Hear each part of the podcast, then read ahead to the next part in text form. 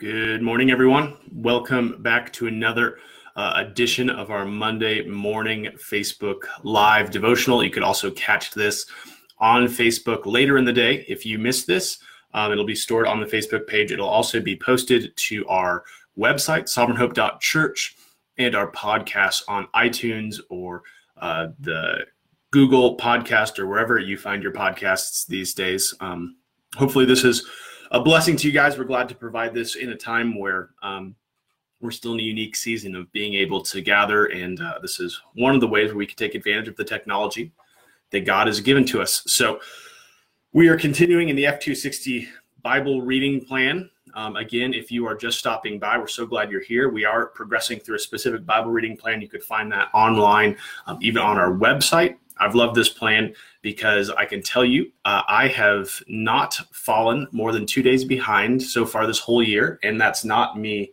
bragging because generally I'm terrible at it. But because this plan has uh, two days off a week, it gives me time to catch up. And so um, I've never felt the crushing weight of Bible reading mounting behind me. So I'm glad for that.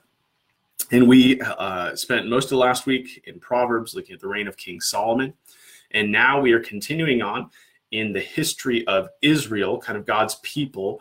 And what we are beginning to see today is that the glory days of Israel, the glory days typified by King David and King Solomon, are long gone. Things are not going well for God's people, for God's physical, ethnic people. And what we're beginning to see is uh, since Friday when we read, and I believe we were in uh, 1 Kings 11 and 12, uh, what we've seen where we pick up today, today we're looking at First Kings 16 and 17, is there's a string of kings.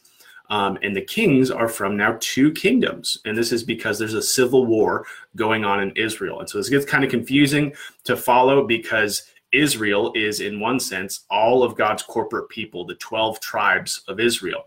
And yet, during the civil war, what has happened is Israel has split into two um, kind of uh, broader tribes. And that is the tribes of Israel and so those are going to be 10 tribes that are going to be up in the north. And so generally when you see Israel spoken of in the rest of the history here in 1st and 2nd Kings, it's speaking of these 10 tribes who are up in the north. And then there's Judah, and these are the other two tribes that are going to be in the south. And so Israel is in the north, um, Judah is in the south, and you're kind of following these kings. And so we've seen some kings in Judah, we've seen some kings in Israel, and there's war going on all around this. And one thing I really want you to listen for in this is uh, the corporate nature of Israel's king and the effect it has on, on the people. And you're going to start seeing things where the goodness of a king leads to the good of the people, and the sinfulness of a king leads to the the the sorrow of a people. In fact, you'll begin to see phrases that so and so as king led his people to sin, and this reminds us all the more um, of how good Jesus is. He is the good king who doesn't lead us into sin, but actually died for our sin. He was a good king over a poor people, and yet he sacrificed himself for them. And so, as we read through this, be really mindful of that corporate nature of Israel's king. Uh, we want to see that for God's people, their good is always tied up in their king. And that's true um, all the more clearly when we look in the New Testament and see Christ as the king over the church.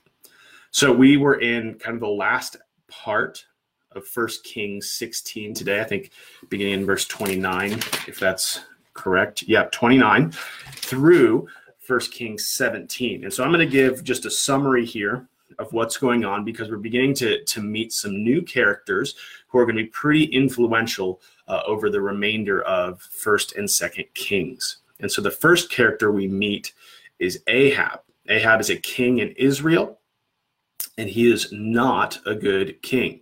Um, and it says in verse 31 as if it, as if it had been a light thing for him to walk in the sins of Jeroboam and we'll come back to that in a little bit he took for his wife Jezebel, the daughter of Ethbaal, king of the Sidonians, and went and served Baal and worshipped him. He, he erected an altar for Baal in the house of Baal, which he built in Samaria. And Ahab made an Asherah, and Ahab did more to provoke the Lord, the God of Israel, to anger than all the kings of Israel who were before him. Uh, and so here we we see Ahab, not a good guy. Um, not only was he uh, not a good king like Jeroboam, but we see that he intermarried with uh, uh someone who is not going to help him follow Jesus or follow God, Yahweh. And he also began to build these pagan temples. He didn't just build the idols, he built temples for these idols. And so this is not trending well for God's people. It's not trending well for the kingdom of Israel. And then right after that, something that's important that we'll circle back to is we see this little aside that might not make any sense to us right now. But in verse 34, it says, In his days, that's in Ahab's days, Hiel of Bethel built Jericho. He laid its foundation at the cost of Abiram, his firstborn, and set up its gates at the cost of his youngest, Segub, according to the word of the Lord, which he spoke by Joshua, the son of Nun. So if you remember way back to Jericho, after Jericho was destroyed, Jericho's Jericho as the city which it was, the walled city was kind of cursed by God, and God said, "Cursed be the one who rebuilds Jericho," um, and, and, alluded to this fact that it was going to, to cost the life of his children. And so we see that little aside here, and now we're introduced to um, kind of the yin to Ahab's yang, and that is uh, Elijah. Elijah, we don't know much of at this point. He's just introduced as the Tishbite, and he is a prophet who hears the word of the Lord. And so uh, we see Ahab, or we see Elijah going to Ahab, and he predicts a famine. He says, uh, There shall be neither dew nor rain these years except by my word.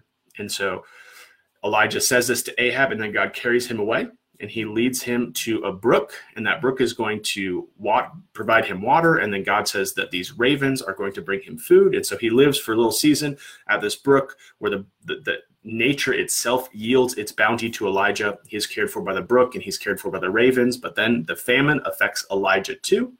And so the brook dries up, and God says, Arise. This is in verse 9 of chapter 17. Go to Zarephath which belongs to Sidon, and dwell there. Behold, I've commanded a widow to feed you. So he arose and, and went there, and he meets a widow, and he asks the widow for a drink. And the widow goes to get him a drink, but as she's leaving, he says, And also bring me back some bread. And the widow says, I don't have any bread made. I have a little oil, and I have uh, a little flour, and I was just gathering these sticks to go. This is how bad the famine has gotten in the land. She's like, I was gathering these sticks to go mix together the last of my oil, the last of my flour, and make the last bread for my son and I before we die. And so we see this as a dire situation that this widow's in. We see her generosity to go get Elijah water before she goes and has what she expects to be her last meal.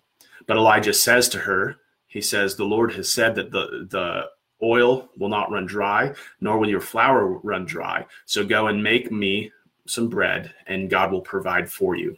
Uh, I always laughed when I was in uh, seminary on the west coast there's uh it's it looks like a gas station but it's not a gas station. It's just a, a straight up convenience store um, and it's called loaf and jug. And i always thought of this story of elijah when i saw it because you've got the flour and the oil jug and and here's this loaf and jug where you can go get everything you need in portland. So that's a free aside that has nothing actually to do with first kings 17 but it makes me giggle. So hopefully it has the same effect on you. And so sure enough um, God is providing for the widow, for her son, and for Elijah out of this jar of flour and this jug of oil. But then tragedy strikes again. Uh, the woman's son becomes ill and he dies. And the woman is upset because she thinks that uh, because Elijah has come, God has seen her sin and he's, she is punishing, uh, God is punishing the widow's sin by causing her son to die. And so Elijah goes and um, he goes to the boy and he cries out to God. He says, O Lord my God, you have brought calamity even upon the widow with whom I sojourn by killing her son. Then he stretched himself upon the child three times and cried to the Lord, O Lord my God, let this child's life come into him again. And the Lord listened to the voice of Elijah, and the life of the child came into him again, and he revived. And Elijah took the child and brought him down from the upper chamber to his house and delivered him to his mother. And Elijah said, See, your son lives. And the woman said to Elijah, Now I know that you are a man of God, and that the word of the Lord in your mouth is truth. And so we see this wonderful miracle at the end of God's provision. And that's really the narrative we're looking at today. So we see, A, we're introduced to Ahab. He's a terrible king. Jericho's been rebuilt. We're introduced to Elijah. He's speaking against the evil of the king. He's bringing judgment by predicting a famine. And then there's this provision, this uh, threefold provision we see in the life of Elijah. Uh, his scene at the brook with the ravens, his scene with the widow and the loaf and jug, and his scene with the widow's son. So, what do we do with this when we apply kind of our three part question that um, I use for my devotions? And hopefully, you have begun to use this a little bit we look up in the text, we look in in the text, and we look out. Look up, what does this teach us about God? Look in, what does this teach us about ourselves? And look out, how does this change the way that we live? So, looking up, what does this teach us about God? Um, as we continue to read uh, in First Kings, we are going to see places where God is wonderfully present. Right, we see God raising a son here, um, but we also see places where God is absent, and that's intentional because we're seeing how these kings are not like God. God, who had always been Israel's king. If you remember back uh, in First Samuel, when Israel demands a king, God tells Samuel, They have not rejected you as king, they've rejected me as king. And so, actually, in the weaknesses of Israel's king, we learn more about the God who has no weaknesses. And what's interesting here is you see this tension where here God is giving meticulous, special provision to a fugitive Elijah on the run and to a widow and to a son who were about to die. And so you have this this this contrast, right? You've got uh, uh, Ahab, who is, as we'll see, an immensely powerful king, though he's wicked. And you've got these two or three very vulnerable individuals with Elijah, the widow, and her son. And God's meticulous, kind care is not towards the king and his power, but towards these weak individuals in their lowliness. And that shows what we've seen a lot through First Kings and what we see most clearly in the New Testament is that God doesn't look to those who are mighty by the world's standards in order to bestow them favor. Our world looks for the markers of strength, the markers of success, and Ahab had those in spades.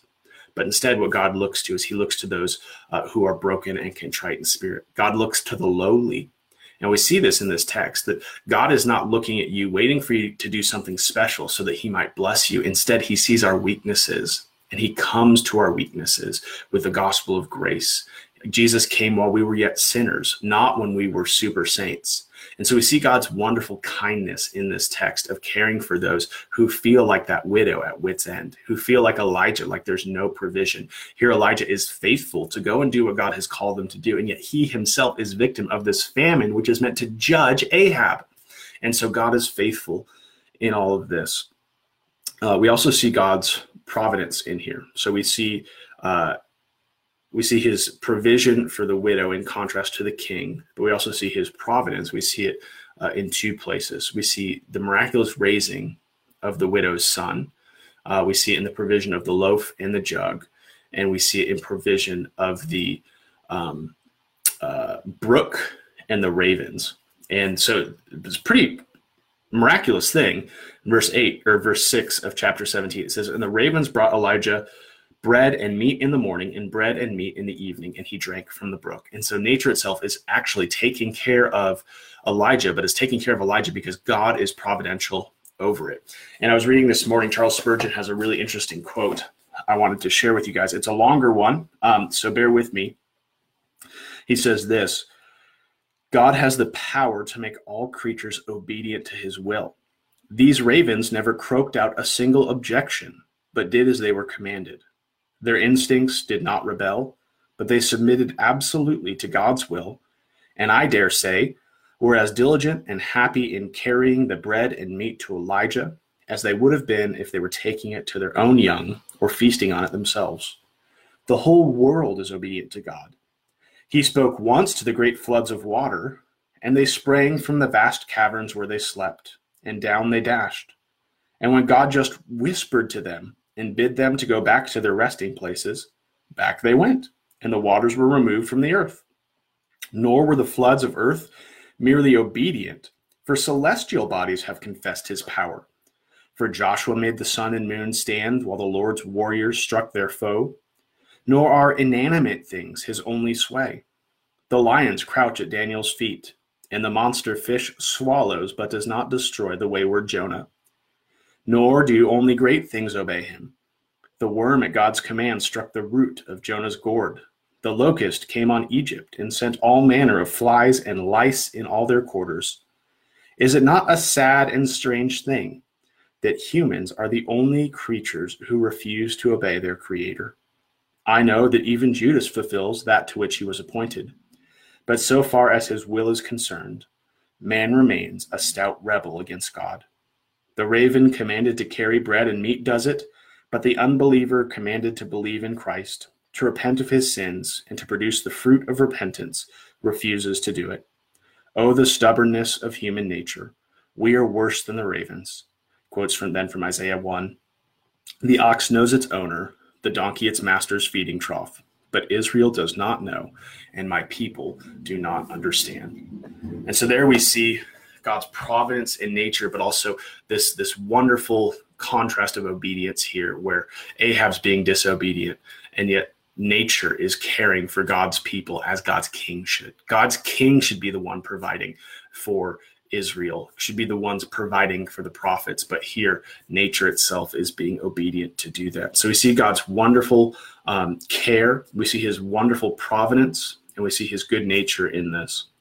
Uh, when we look in, what does this teach us about ourselves? Well, I think we see um, two things, which are kind of the same side of the coin. We see first God's faithfulness, even in hard times. And so I was thinking of this when I read it this morning is uh, God has Elijah go to this powerful king. And we're going to see Elijah has a lot of fear for Ahab um, because he knows he's not bringing good news to Ahab. And he knows that the king holds power to kill him for not bringing good news.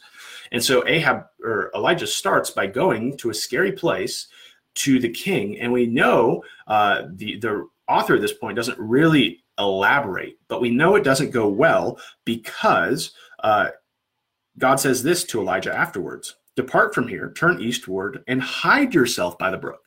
And so Elijah, whatever happened in the throne room of Ahab, Elijah now needs to go hide. And yet, in that hiding, look at what God says: "You shall drink from the brook." and I have commanded the ravens to feed you there.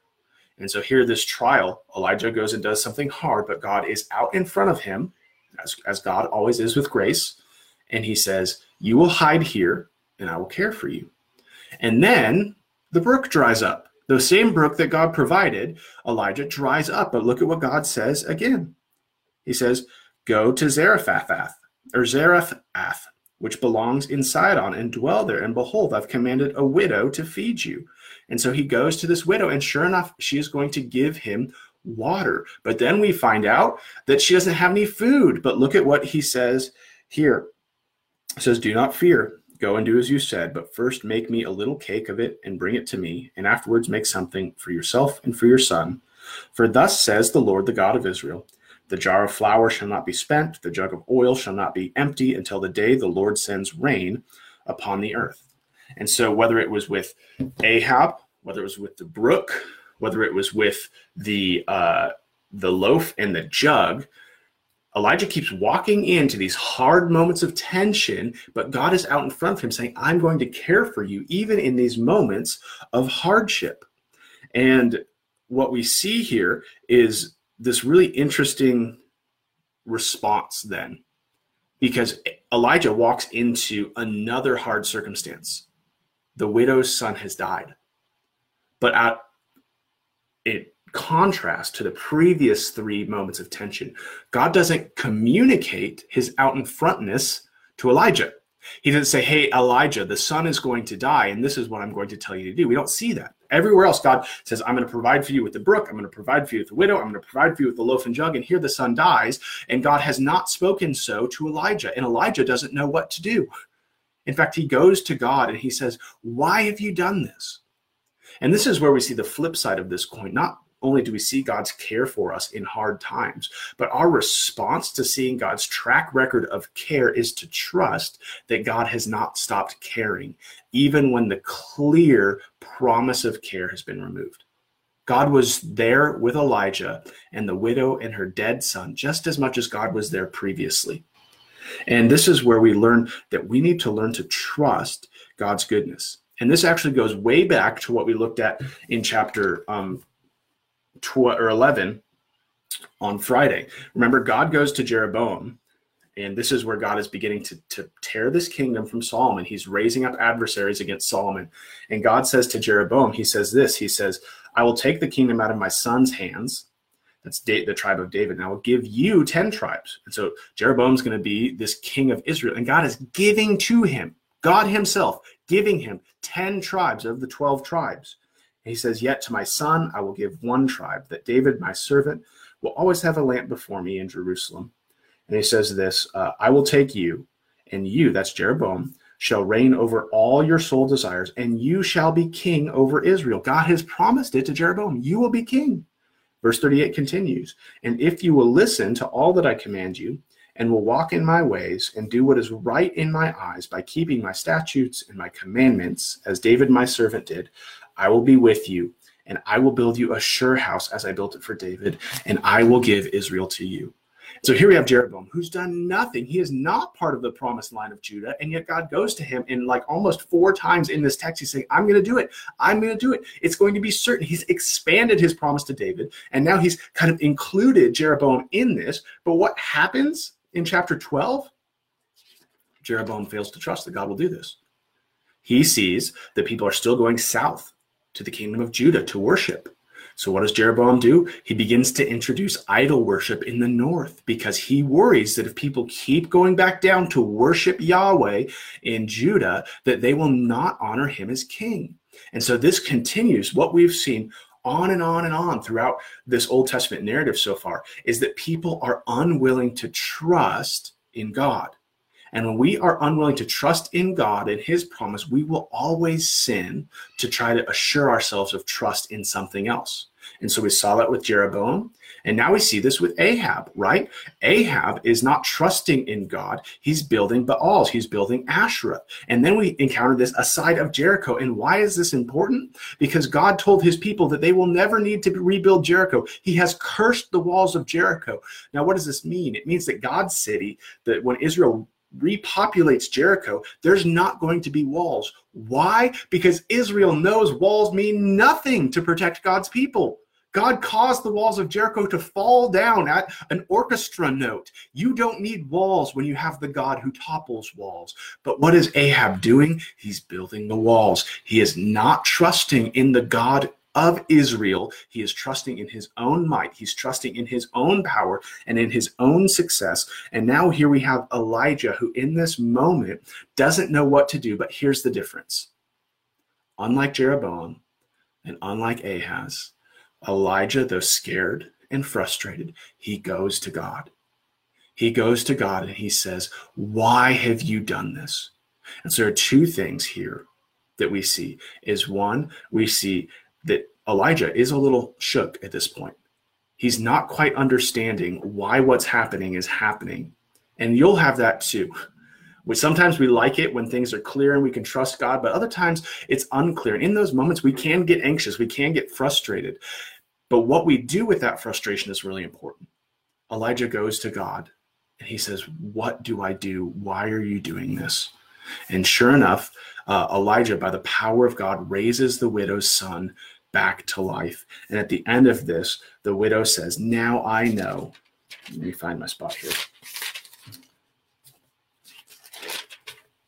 Now I know that you are a man of God and that the word of the Lord in your mouth is truth.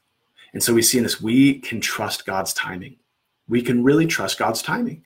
And this is what we do when we begin to look out. In looking in, we see our temptation to trust in our own timing, which leads only to sin. But we see the wonder of going to God when we wrestle with what we don't know and crying out to Him for help. And so when it comes to looking out, I really see in this text this aspect of trust. God is caring not for the king and his power, but for the widow in her sorrow, not for the king and his courts, but for this fugitive prophet on the run. And what's interesting is, is here we see in this text Ahab, who had all the accoutrements of worldly success, right? He is the king. He's got temples. He's got the hot wife. He's got power. He's rebuilt Jericho. He is pretty insulated from this famine by worldly standards, right? Every the king gets food in his kingdom before anyone else does, right? And so in looking at him, he would seem like the one who has success. But Elijah is the one who's actually trusting in God. Elijah is the one who has sound trust. And yet, what we see in this text is that it doesn't mean that Elijah's life is easy. Just because we trust God does not mean that we won't have moments where we need to trust God more. Just because we trust in God does not mean that our trust is not going to be exposed. In fact, it means that God, in His goodness, will more than likely expose places where we need to trust God more. A life of trusting God isn't easy, but it's always the one that brings peace. It's always the one that gets us where we want to go. And I love this here because at the end, um, here, imagine yourself as the widow. The widow's going she's going to prepare a meal her last meal with her last flour and her last oil because she she's about to die. They have no more food. And now here comes this man of god and he asks her for water. And then he asks her for the last food she has in her house. And then he says that god will cause the loaf and the jug to never run dry. And sure enough they live in this. And then her son dies. And she goes to the elijah and she's like why have, why is this happening? Why have you come and cursed me with the death of my son? But then elijah goes and by the power of god she raises or he raises the son. And then she believes and says you are a man of god and the word of the lord in your mouth is truth. You see in all of this the widow has now gotten to a point where she sees most clearly that the word of god is sufficient to trust in and for us as christians haven't we seen something better than a widow's son being raised from the dead. We have seen Jesus himself, the true King of Israel, who came and was mistreated for our account, who spent three days in the grave and was raised again by God. We have proof greater than the widow had that the word of the Lord is true that he will not neglect his people, that we need not trust like Ahab in the walls of Jericho or in the acceptance of culture your God. We can trust in the risen and ruling King Jesus, even in times where it seems difficult. And I love where Paul brings this in Romans 8, where he says this He who did not spare his own son, but gave him up for us, how will he not also with him graciously give us all things? Who can bring any charge against God's elect? It's God who justifies. Who's to condemn? Christ Jesus is the one who died. More than that, who is raised, who's at the right hand of God, who is indeed interceding for us. Who shall separate us from the love of Christ? Shall tribulation or distress or persecution or famine or nakedness or danger or sword? As it is written, for your sake we are being killed all the day long. We are regarded as sheep to be slaughtered. Knowing all these things, we are more than conquerors through him, that's the Son who loves us. For I am sure that neither death, nor life, nor angels, nor rulers, nor things present, nor things to come, nor powers, nor height, nor depth, nor anything else in all creation will be able to separate us from the love of God in Christ Jesus our Lord. We have a God who has shown us the validity of his word. And in seasons of famine, when the brook runs dry and the widow's son dies and the loaf and jug seem small and insignificant, we do not need to look for the walls of Jericho because we've seen the Son of Heaven. And so, my hope in this text is that we see the foolishness of Ahab and his power, and we see the promise of God to those who are weak and broken, given to us in Jesus Christ. So, let me pray for us today, and then I will dismiss you guys for your Monday. Lord Jesus, I thank you so much that because we have seen what you've done in Jesus Christ, your Son, we can look into the future, into seasons where your provision is unclear, and we know that you have not forgotten us. So, Lord, I pray that you make us a people who, in those moments of uncertainty, we run to you and not to the world. We run to you and we ask with all of our real emotions, why is this happening? And yet we trust that the same one to whom we voice our concerns is the only one we know can actually provide for us. Lord, I pray that if if we have in our hearts right now um, false gods and false idols that we run to for comfort, that you would, like Elijah did to Ahab, you would speak clearly to those evils so that we might know that even if it's by a famine of some sort in our own life, you would expose the foolishness of what we hope in, that the storehouses of grain that we think are provided by the idols of sin would run low so that we might turn to the God who has given us everything in his Son. We pray this in your name. Amen. Thanks for joining us, everyone. Have a great week, and we will see you later.